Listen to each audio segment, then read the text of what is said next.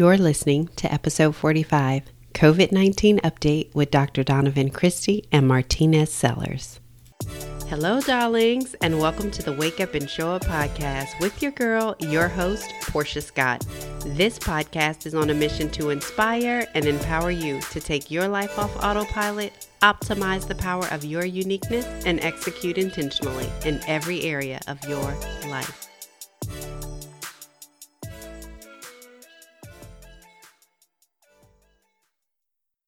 This episode is sponsored by Portia Scott Media, where we are creating a kinder world through storytelling, and we want to tell your stories. If you are or know a social entrepreneur, a founder, a leader, or an employee, partner, or volunteer within an organization that is making a social impact on society for good, we want to hear from you. You can head to our website at portiascott.com and leave us a message in the contact us section. Thank you for partnering with us to magnify the voices of impact. I want to take a moment to say thank you to everyone that partnered with us on the Caring for Girls fundraiser. It was our first fundraiser and we were able to raise 17 over $1700. But with the conversion rate in South Africa, what that really equated to was them being able to purchase 40,000 sanitary pads for girls. This donation is going to keep girls in school. And so I'm so thankful. I'm so grateful for every single donation that came in. And if you're saying, oh my goodness, I didn't get a chance to donate, don't worry, you can still donate. We still have the fundraiser open. We're still trying to donate even more. We want to make sure that we're able to help 2 million girls by the end of 2020. And we can do that with your help. So if you look in the show notes, the link is in there. And if you haven't had an opportunity to give, you have the opportunity to give using that link. So thank you again to all our partners, all of our listeners. I appreciate you so much. And we are creating a kinder world through storytelling. Hello, darlings, and happy Sunday. Welcome to Wake Up Well, and this is your weekly COVID 19 update. Coming up on today's show, we are talking more about students going back to school. What do those statistics look like? How is this affecting our mental health? And what you can do to stay healthy during this pandemic. As we begin the show, I'm going to bring on my co host. Uh, my first co host is Dr. Donovan Christie. How's it going, Doc? Hey, good evening. Good evening. Doing well, doing well. Doc, you know what? I know you're the founder. I know you're the CEO of ANWAN and um, as well as the Picture of Health Foundation. But what are you also called? Are you like the medical director of ANWAN too? Is that what you refer to? I know that's a weird question, but I literally just thought about it as I was bringing you on. Yeah, well, my title is president and medical director. So sorry. Yes. Right, right. So president. I started it. I started the the practice back in 2002 Mm-hmm. And so, you know, it's been what, 18 years now, and we keep plugging along. Uh, Doc, I'm just happy you're here. I'm going to go ahead and bring on my second co host, who is our med- mental health professional, Martinez, Marty Sellers. Hello, Portia. How are hey, you? Hey, Marty, I'm good. And so, Marty, let's get this straight about you, too. Are you the co- you're the co founder, right, of Marcel Consulting? Yes, yes, I'm the CEO of uh, you know, I, I try to be like Doc. Doc's my hero. You're my hero uh, in so many ways. So yes, I am the CEO for Marcel Consulting and Mental Health Services. I know I didn't have to tell you guys. I know I didn't have to do this, but I just want you guys to know that these are professionals on this show and they take the time out to come and give us all of their good information. So, um, while I am so grateful for everyone that tunes in, I am grateful for you too. So, thank you guys so much for being here. Let's jump right in. We have a lot of area to cover, and I want to make sure we get your questions as well. So, Doc, we're going to head over to you to open us up with just the numbers. What's going on with okay. the cases? Well, you know, um, the cases, and I want to talk a little bit about cases too, just so mm-hmm. that we don't get alarmed because the CDC cases are the the based on the amount of cases that have been detected um, through tests, right? So th- that number is just approaching. Well, as of yesterday, it was four um, four million nine hundred and seventy four thousand nine hundred and fifty nine. But I heard earlier that they went over, uh, which wouldn't surprise me. They went over the five million mark. But um, other sources are saying that the cases that are not checked, they're estimating it to be about 90 million, 90 million people with it. So we're not tested. Everyone has not been tested. So we really don't know. But based on the CDC report, on the, the test that we have, it's 4 million cases and um, 5 million cases and over 161, 284 deaths.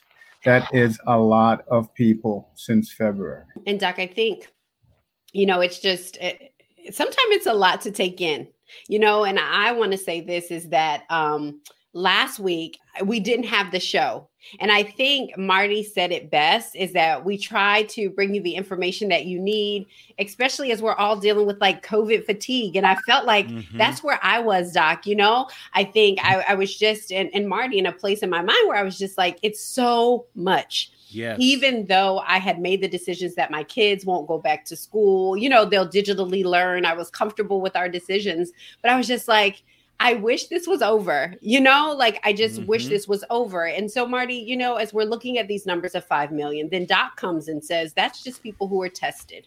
So right. it, it, could be 90 million. And, and I wonder sometime, I know there's tons of people who think I probably had it in February. You know, I had a neighbor that says she thinks she had it in mm-hmm. February, mm-hmm. uh, late February, early March, but, you know, she didn't get tested. They just thought it was what? The flu or, mm-hmm. you know, the common cold. Uh, Marty, just uh, what are some ways that we can deal with you know the covid fatigue? For me i was like i just can't do the show. It's just healthy for me. But what are some ways that that we can you know, just kind of deal with it in a in a very healthy way. Yes, I, I, think it goes back to what we said a lot earlier in the program back in April, May. Sometimes you have to just get unplugged from everything. Mm-hmm. You know, be mindful of how much social media are you looking at. Be mindful of how much television and news because the news will overwhelm you. And unfortunately we are not dealing with this in a healthy way at all because we're making this political instead of making this about lives.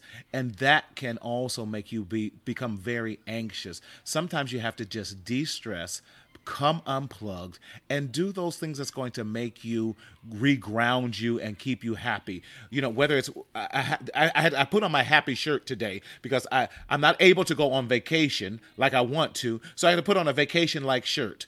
Uh, uh whatever you need to do in order to kind of um, lower that anxiety, remove that frustration, get grounded, go for a walk. I'm trying to walk four and five miles now.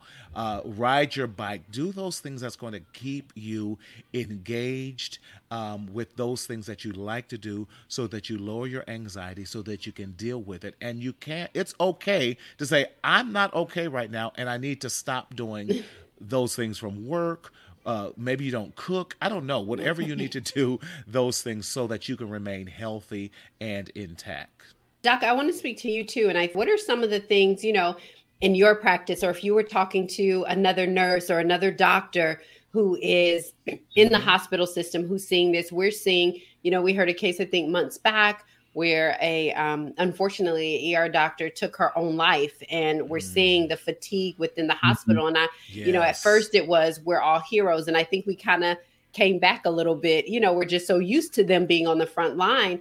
Um, and so, Doc, what is something that mm-hmm. you would say to you know that those staff members, that population? Yeah. Well, you know, I'm going to agree wholeheartedly with what um, Marty has just said. Mm-hmm. You know, in our practice, luckily, uh, and Marty knows this, in both locations we have behavioral health. Mm-hmm. So we can escort them from the examination room into the counseling room. Um, so we when once we pick up um, a um, psychological um, issue, whether it be bereavement or depression, right. anxiety, or they're not coping with things, we can easily get them um, scheduled um, or the behavioral therapist will actually come and talk to them if they're to make sure that there's nothing acute going on. But I do want to say that everybody is different and they deal with stressors, mental stressors, um, differently. Some people are very hardcore and their their resistance is tough, yes. and other people are very friable. You know, they're they the slightest things really, you know, tips them over. So we have to be able to assess that in uh, as practitioners, and then to do the appropriate referral and treatment. But for me personally, I just have a lot of faith in God, and I know mm-hmm. that you know with my faith, all my worries go away because I, I know that I'm a child of God, and yes. I know that I'm doing His work, and I feel very confident that He's going to protect me. So we do have a question. I'm just going to ask this uh, so I don't miss it. But Doc, how many times should someone be tested? I'm sure that just depends on the work that they do. But um, mm-hmm. how many times should someone be tested? Yeah, and and you answered it. It really depends on your exposure. you know, if you're right. home, if you're home all day, which some people are because they're very risk averse, they don't really need to be tested unless they develop symptoms, right? Mm-hmm. Um, but if they're out there and they have known exposure or they they believe that they've been exposed, mm-hmm. they can get tested at that time. But you know, the testing brings about its whole set of problems when you do test positive, and what are the different types of tests and what that means. And you know, if you get it, should you get retested? You know, we can talk about that as well. Which, what I've been noticing also, Doc and Portia, that even in the testing process, mm-hmm. people who've had multiple tests, um, there's a lot of anxiety because it's taking five to seven days out here in Southern California. Do I go to work? Don't I go to work? You know, do I isolate? All those things. I've had people just, and I'm like, okay, let's talk through this again. Someone's like, mm-hmm. I got it. I got like, well, okay, let's talk through this. Yeah.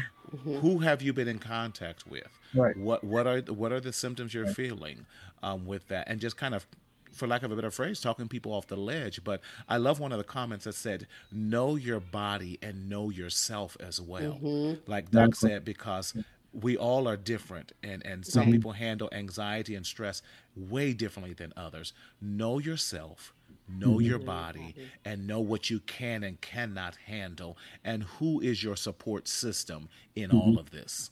Absolutely. Well, and, and then so, you know sometimes uh, people are asymptomatic and they do mm-hmm. come in and get a test. They get the antibody test, mm-hmm. which is mm-hmm.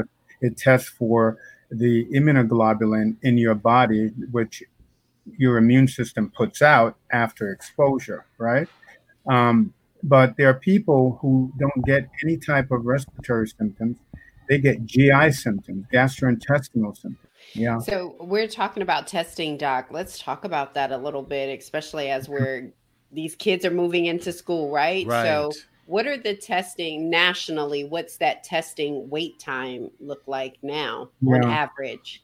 Well, you know, remember, um, you know, we just came out of a really bad month. July was really bad. Mm-hmm. June was bad. Remember, we I, I, showed you the data back on June 1st, where we were down to about 15,000 cases a day. And then pretty much the entire month of June and July, we were over 60, average 60,000 new cases being diagnosed per day.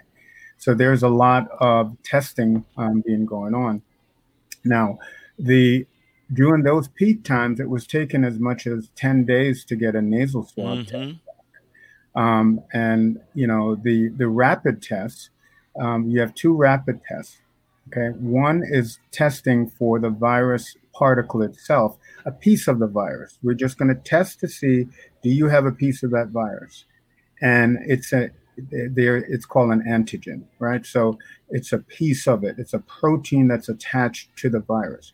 You can get that test in an hour, but that test is so limited in terms of the availability of it. Only hospitals can get it. Say you're going in for emergency surgery or you're going to be admitted, everybody gets tested with that that test, and it's made by Abbott.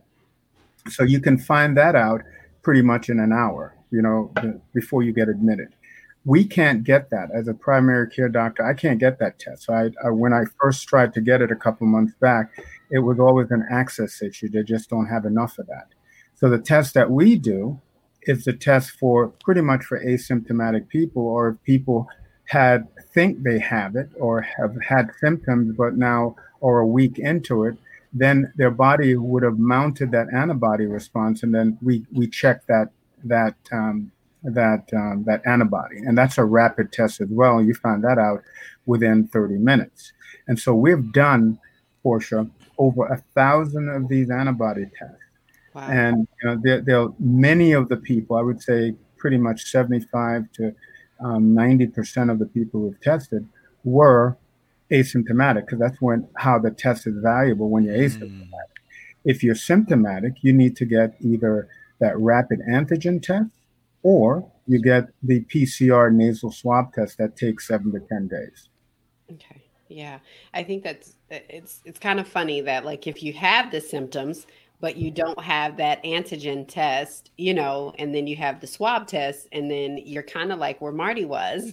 and mm-hmm. by the time they found out, they had already gone through days right. of, you know, right. the symptoms and things like that. So, right. you know, as the kids are moving in, Doc, you know, going to school, I know here in even in Gwinnett County, um, the kids are starting off next week. Uh, everybody's going to be digital, but they're slowly moving kids in over the next three weeks. So by the first week of September, all of the kids will be in school. Um, I don't know in Gwinnett County, they're not mandating that those kids are tested prior to them coming. Um, but let's talk a little bit about the cases with kids because mm-hmm. at first it was like kids don't get it, you know. Mm-hmm. Um, and so I, I just want to talk a little bit about the cases in kids. Yeah, well, kids do get it. Um, they they're just when I go through the the cases by age group and the deaths by age group, I, I think that's where the, the, you know people will be bravado about um, you know sending their kids back to school because when you compare uh, the, the death rate in kids compared to that of, say, someone over the age of 65, um, it is a tremendous uh, difference, right? Um, so the case fatality rate is just much less. But overall, if you had 100,000 um, kids, you know, the way they, um, the scientific community would rate the overall rate of infection per 100,000 kids, that's 447 kids cases per 100,000 people. So you think that's not that much if you have 100,000 and only 447 cases. So, you know, percentage wise, it's from all the tests, it's about 8% of kids that have tested positive compared to the adult population that has been tested. Yeah. I think one of the things that and and and you are right when you see that you're saying, "Oh, let me just I'll send my kids to school." I think mm-hmm. the thing is, and even when you kind of broke it down into deaths by kids, I mean, it's substantially smaller than, you know, as you get up in the age groups. But mm-hmm. I think the problem is they bring it home. Right. right. And so that's, that's the and, problem. And so some of it was kids can't get it, but then it was that they can't pass it along. So kids are definitely able to transmit this virus, right? Even below mm-hmm. the age of 10, doc, or Oh yeah, most definitely. They can. I think any kid can can transmit it. And you know, over the last couple of weeks, so that you know that more and more kids are getting yes. it. Yes. Um, Ninety-seven thousand kids have tested positive from the middle of July until August first. Ninety-seven thousand. So that it's going wow. up in terms of the amount of kids that are being tested and being and being tested positive. So the more testing we do, if you believe in what I said initially, that there's really over 90, 90, 90 million people with this disease, Absolutely. you know, the more testing we do is the more positives we're going to get. Right. I think the, one of the other things that's resounding is that seven year old kid in Georgia who died, I, th- I, believe, this past week from COVID. And he's really our first that no not a, that young but still that's recent That right. is really uh, sounding the alarm with that and we definitely are seeing even in our child care and and across the nation as schools are opening um, and they're going back to face to face attendance at schools that the number of cases are increasing so we're going to go up it's, yeah we can't ignore that. that. yeah it's going to go up and so when you look at 5 million let's look at that number right um, 338,000 mm-hmm. out of mm-hmm. the 5 million were kids under the age of 18. Wow. Okay. Um, now, in July alone, I'm, i want to go through the death rate because I think that's where, you know, people saying, well, you know, kids are dying from other things. You know, they're dying from mm-hmm. cancer, they're dying from heart disease, they're dying from other infectious diseases. And so, what is the big deal?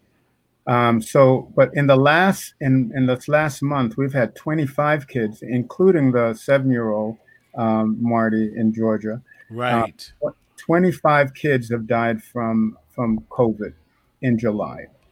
Um, let's break this down by age group. Okay. Mm-hmm. So, um, under one, from February 1st, which is when we really started focusing on on COVID 19 to August 1st, we've had, and it, the numbers are going to seem small, but 15 deaths in kids under the age of one. 15 kids, 12 months or under, have died from COVID. From the ages of one through four, we've only had 10 deaths. Um, actually, yeah, of uh, 10 deaths. Um, from 5 to 14, we've had 20 deaths. And then from 14 to 24, now you're getting into the older kids, mm-hmm. uh, teenagers and all, 225 deaths. But look how it jumps up as you move up. From 25 to 34, a 1,000 deaths. Right. From 35 to 44, almost 3,000 deaths. From 45 to 54, 7,000 deaths. Mm. From 55 to 64, that's my age group, we have 17,583 deaths. And from 65 to 74, we have 29,000 deaths. Wow. From 75 to 84, 37,000 deaths. Wow. You can see the escalation yes. as you get older how many people Your are risk. dying when mm-hmm. they get the disease. Right. They're dying from it. It's the yeah. older you are. And over 84 is 45,000. Mm-hmm. 45,000 people have wow. died. That's so many people. So old people should not get this disease. So as as Portia said, if these kids come home, school age kids come home and they have it exactly. and they're dealing with it just like they would a normal upper respiratory infection, but they may give that to right. someone in their 30s, their 40s, their 50s, their 60s, 70s, yeah. whatever. And those are the ones who may die from it. Absolutely. And that's very con- not to cut. You, I'm sorry, Portia. That's very yeah. concerning, especially with a lot of in our uh, black and brown communities. Oh yeah. grandmothers are yes. raising their children, their grandchildren, and they're yeah. uh, being parents to their grandchildren. So that's right. very alarming. As Big Mama is now taking care of them or watching them after school, while the single mother or single father might be at work um, in all that. So we're, we're now having lots of, of issues that we have to deal with and quarantining issues with that. Yeah. And, and should special circumstances and allowances be allowed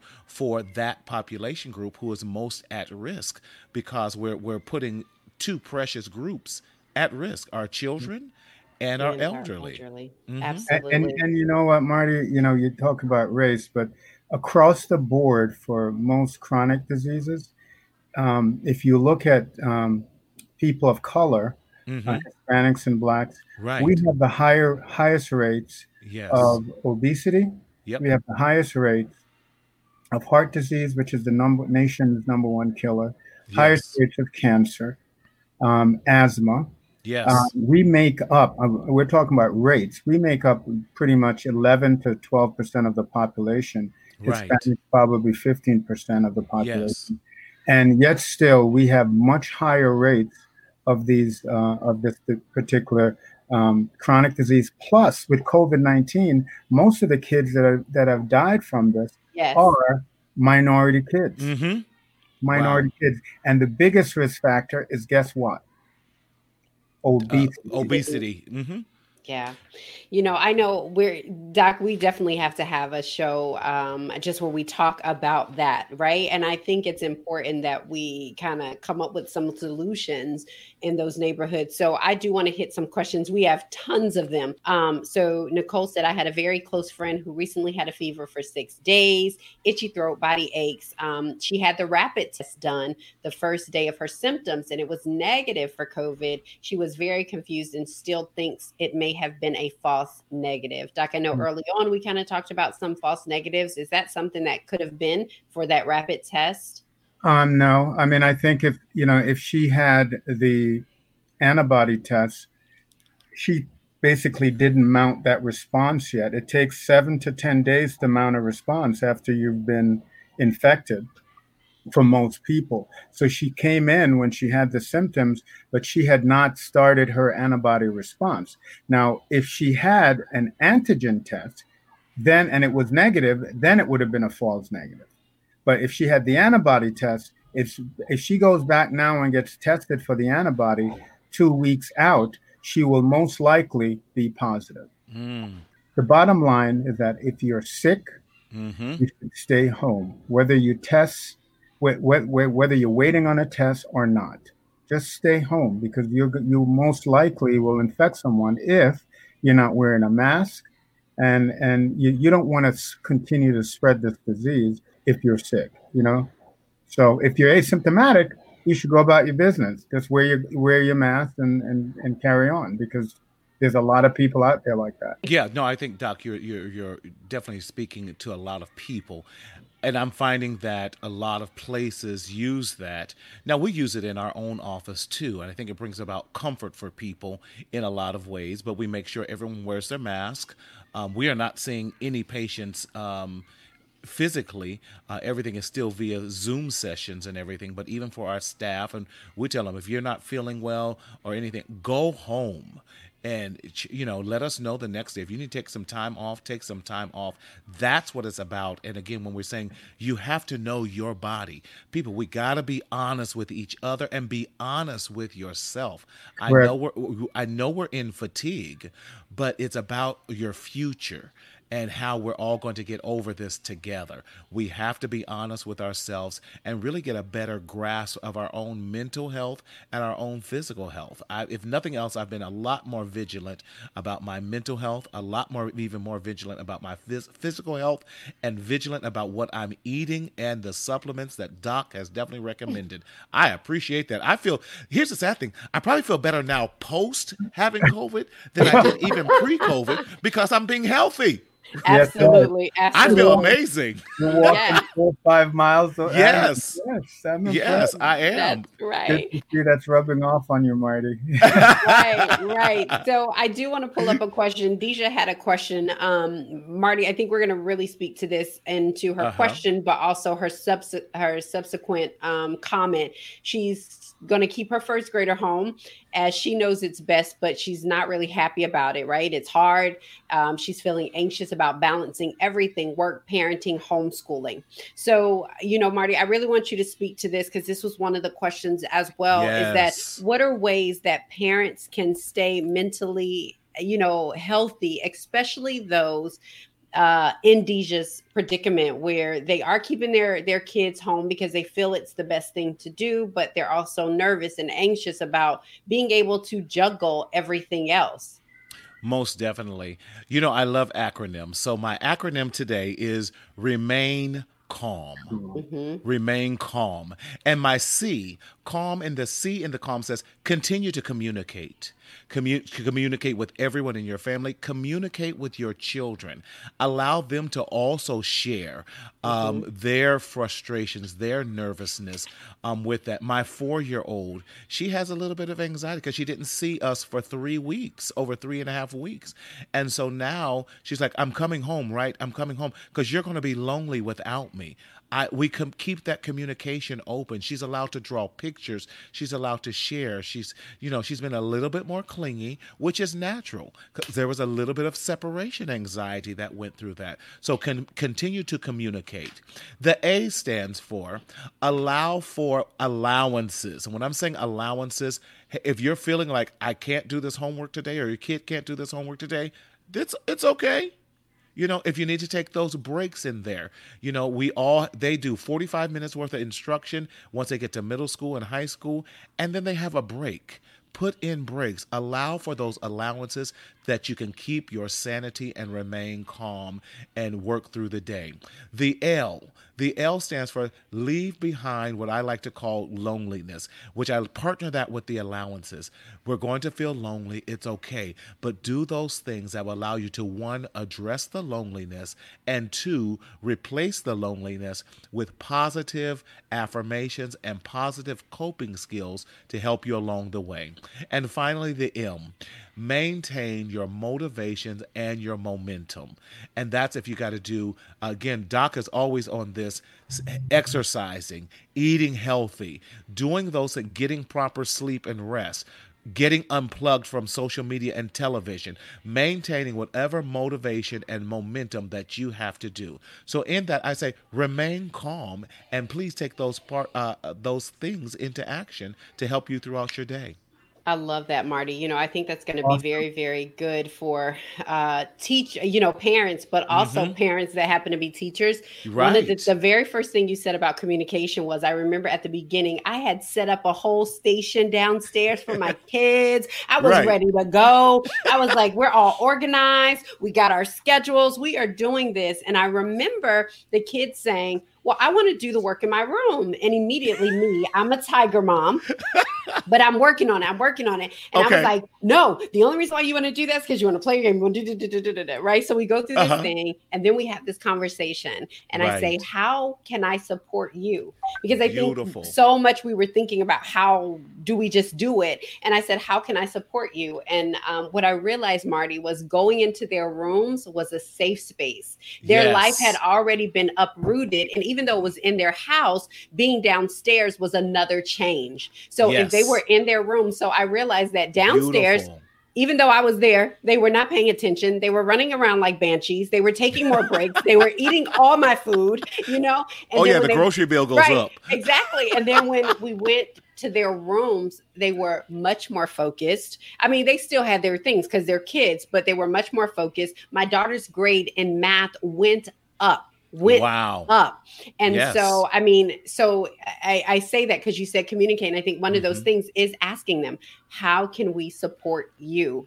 You know That's and um, beautiful. um and when you have that dialogue and and that understanding she has a first grader i had a first grader you know maddox is going into second but he was in first at the 1st uh-huh. at the uh-huh. beginning when all this started so um i think one children are much more resilient than we give them uh, yes. uh, credit for and they're extremely extremely smart to the uh you know to the level where they are and so they can sometimes they will articulate that they may not know this is what I want. But when I right. saw that, I was like, oh, their rooms, it's a safe place for them. And it's been so yes. much. And I had a 12 year old that could articulate um, that it's just safe there. I feel like this is the one place that hasn't changed, right? You so, said something that's key that I use a lot of my couples therapy too. Um, to say, how can I support you to be successful today? Mm-hmm. And starting off each day like that with your children, and even at the end of the day, hey, were you successful? And if not, what can I do differently? Or right. uh, if you were, you know, taking those moments and celebrating that success. Small celebrations mean so much. Don't wait for the big events to to celebrate. Celebrate daily celebrations. We made it today. You did a great job in your room. You were focused. Yep. How yep. can I you know and that that is I'm I'm proud of you about that and more parents listen, just ask her, how can I support you? How can I support I you with your emotions? How can I support you with your schoolwork? How can I even support you with your socialization um, in that? And then even ask them, hey, were you successful in that? Great mm-hmm. job Yes. I love that. So we have a couple of questions. What is the likelihood, Doc? This one is for you. Can get how will we be able to mm. differentiate between COVID and the regular flu this fall? Great. That was actually a question, Trish. Thanks. So thanks for asking that. Doc, yeah. I'll let you take that one away. Sure, sure, sure. Um, the likelihood of getting COVID 19 twice is slim, very slim.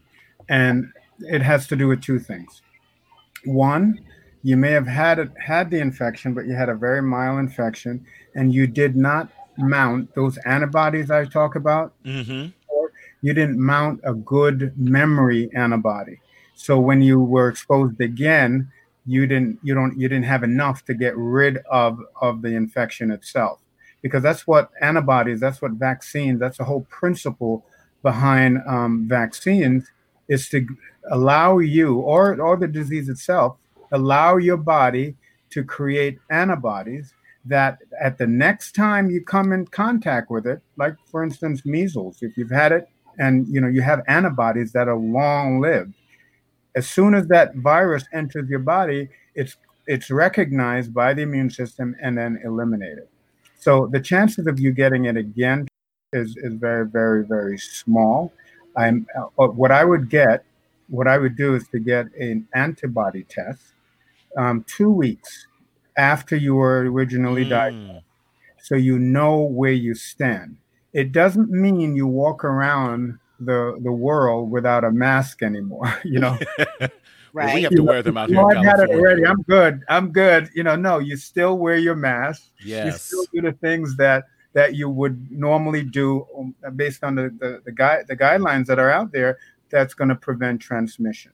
So that's pretty much what that is. Doc, another question because we know that uh, a lot of our, our in our community there's a lot of pre-existing conditions. Right. So those who may have pre-existing conditions caught COVID and now are still feeling some of these aftermath. What what are some of your suggestions if you've had asthma, maybe you mm-hmm. have diabetes or high blood pressure, any of those things, and you're coming and rebounding from that? Right. Do you have any suggestions on how yeah. we can even be more vigilant about that? Mm-hmm.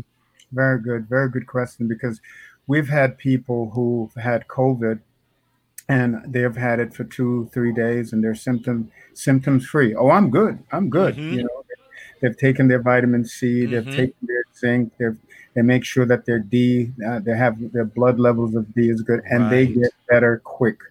And then you have the people. I have several people now who've had COVID symptoms for over a month. Wow, over a month, lingering cough, wow. yes, lingering, or or um, um, just the fatigue, the mm-hmm. post COVID viral fatigue syndrome that, that we're seeing a lot of. People just not, not not getting back to themselves.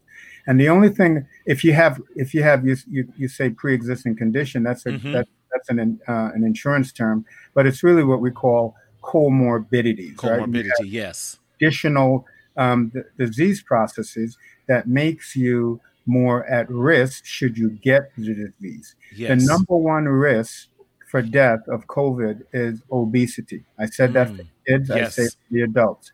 Most most of the people who are in ICUs from COVID are obese. Not that everyone is, but that is the biggest risk factor. Diabetes and any autoimmune um, disease puts you at significant risk as well. Um, cardiovascular disease, congestive heart failure, things like that, um, coronary disease with a mm-hmm. weakened heart those will definitely um, put you at, at, at a higher risk as well. So what you would if you have that, and I have several patients. I have one guy with who had congestive heart failure. Mm-hmm. He's going his third week now. He spent a week in the hospital, came out, but he was discharged on oxygen. He still had oxygen, still mm. had an oxygen requirement. And so what we're doing with him, we're just tanking him up with nut- nutrition, mm-hmm. and we're mm-hmm. giving him, and we're, we're tapering his oxygen down over a slope over a longer period of time until he can live without it again because he, he didn't have it before he had COVID. Right. So we know we can he can get off of it eventually. So it's really just your immune system. Stay away right. from sugar. Sugar suppresses the immune system. Sugar suppresses the immune system. Don't My start cookies. your donuts and your cookies and all that sweet. Pray oh, yeah. for me.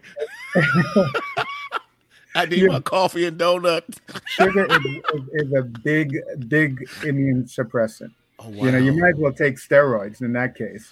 Wow. You know, so, you know, oh, stay away from sugar. Okay, fruit, so, fruit, fruit. Doc, um, you know, one of the questions uh, I'm going to go back is follow up between our two houses. Uh, we have a four year old and a 21 year old who have been who have tested negative. Is there anything else we should do to keep them from getting the virus? So in she had it but she has a 21 year old and then a four year old and so they've they've tested negative but i think her concern is is there anything else they need to do to keep sure. her from the virus yeah. If she lives in the same household with them if they're in the same house with her she needs to make sure that they don't they do not use her bathroom she needs to have her own individual bathroom and when she's around them, she should, by all means, wear her mask. She should not be in the same room with them for a longer period of time, more than just to have meals, probably. And that's it. Because they can get it. We know from the death statistics that I just reported that they will do relatively well when, if, when they do get it. But if you don't want them to get it, you're just going to have to practice good social distance, even within the home, because they're there with you. Mm-hmm. Wow. no, Marty's like, oh, okay. Um, right, right. It's so funny because all these things, it's, eh, you know, months ago, this didn't pertain to any of us, but currently, right. everything we're saying pertains to, to you guys. Yeah, uh, Magaline. you know, after two weeks, after two two weeks, you're, you're theoretically, and they don't know this, right? right? But you you should not be able to transmit the virus. You're not in infectious anymore. Right. That's why they say two weeks without symptoms. Right. You're fine. You're not going to give it to your loved ones. That's right. I so understand that more and more now. Yeah. Yeah. Yeah. I do. I, yeah. How long after the positive test results do we have to maintain the social distancing? I think you probably just spoke to that. I, I think in the house. not really, because you could have the positive result. This is the big. This is a big. That's a key point. You can have a positive result and you're symptomatic, right? So you have to wait till you have no symptoms. That's the issue. Like these people who are dragged out, the the people with the comorbidities that are still mm-hmm. having some type of symptoms, they they're theoretically, by definition, they're still able to transmit that virus. Mm. So it's 10 to 14 days without symptoms, no symptoms. That's wow. the key. It's based on symptoms. So, Marty, you know, I, I do want to ask this question. Um, as the kids are going back to school. Mm-hmm.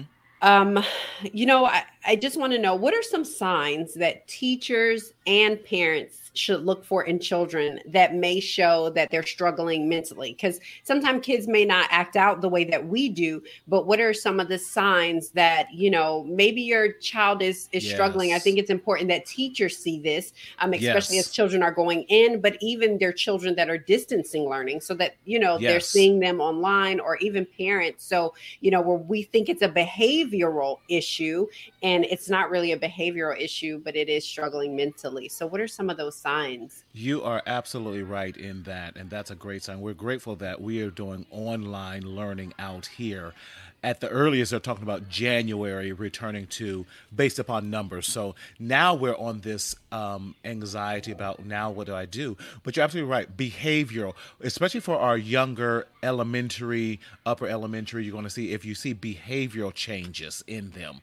I spoke to that some of the younger ones. If you see them reverting back to behaviors that are kind of um, be, be, below their age and everything, that's a perfect sign that something could be going on um, with that. Um, what, what because she's pre preschool and all that. We saw some clingy behavior, some acting like a baby. So we needed to talk through some of those things with our elementary kids. Again, the hitting and all of that because they don't know how to deal with anxiety and anger. So we might see an increase of hitting um, in that as well. For boys, let me say this specifically for young boys. Anger is a sign most of the time of depression uh, in those regards. And and we we uh, I share this all the time. I think a lot of our boys have been misdiagnosed as oppositional defiant or conduct disorder when in actuality they're depressed because boys are taught suppress that, D- man up, you know, don't be a punk and all that. Ben, boys don't show emotions with that, so they explode a lot of times um, in those regards. So and so those are a lot of we seeing drastic behavioral changes, not hanging out, not talking to the same group of friends that they used to, isolating a lot, sleeping more. Um, or even eating more, sleeping less, uh, in those type of things. I know it's that balance. Again, we want to look at know your kids' behavioral patterns, and if there's some drastic changes that's lasting more than two weeks, that can b- raise your eyebrow of concern, and then maybe seeing how you can talk it through with them. Yeah. I, I really do love that. You know, I know even mm-hmm. with kids that go back to like bedwetting and things yes. like that, you know, um, yes. um, just like you said, going back to a a former stage yes. that they should have passed by now. And I think that's yes. so important, you know, as parents, because it's it's easy for us to quickly um, say, "Where's that behavior come from?" Right. I will say me um, instead of kind of looking and saying you, you got to look at the environment that we're in right? This isn't pre-covid environment where the kids are back in school where they're socially right. you know with their friends and everything like that.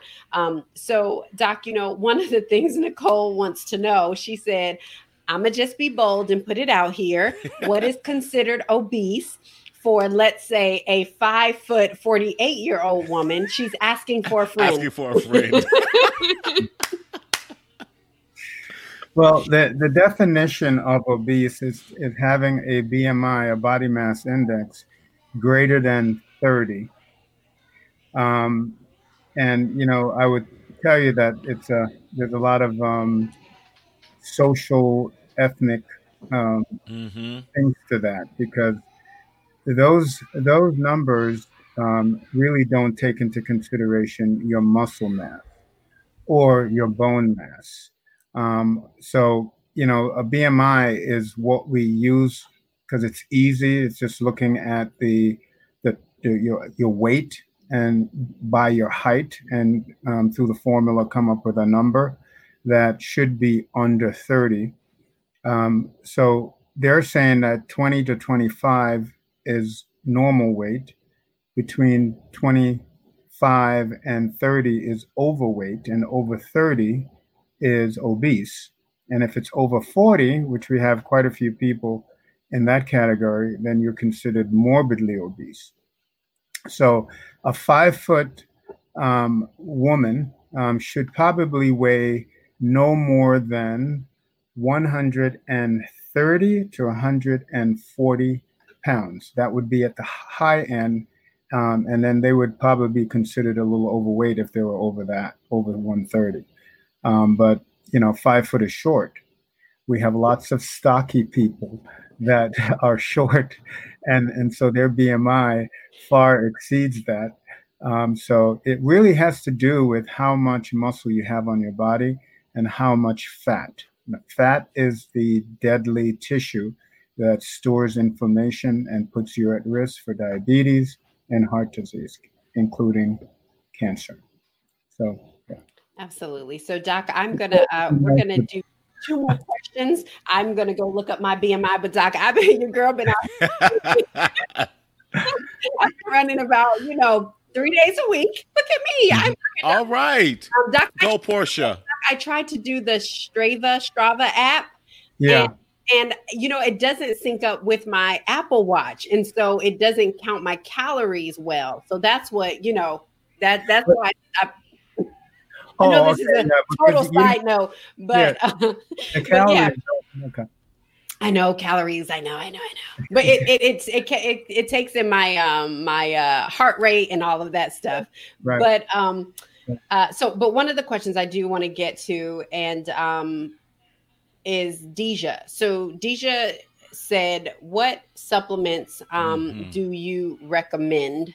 That's uh, just to go ahead and take. I know we've gone over it before, Doc. If you can um, just kind of give us a couple supplements sure. that you recommend just to keep us healthy.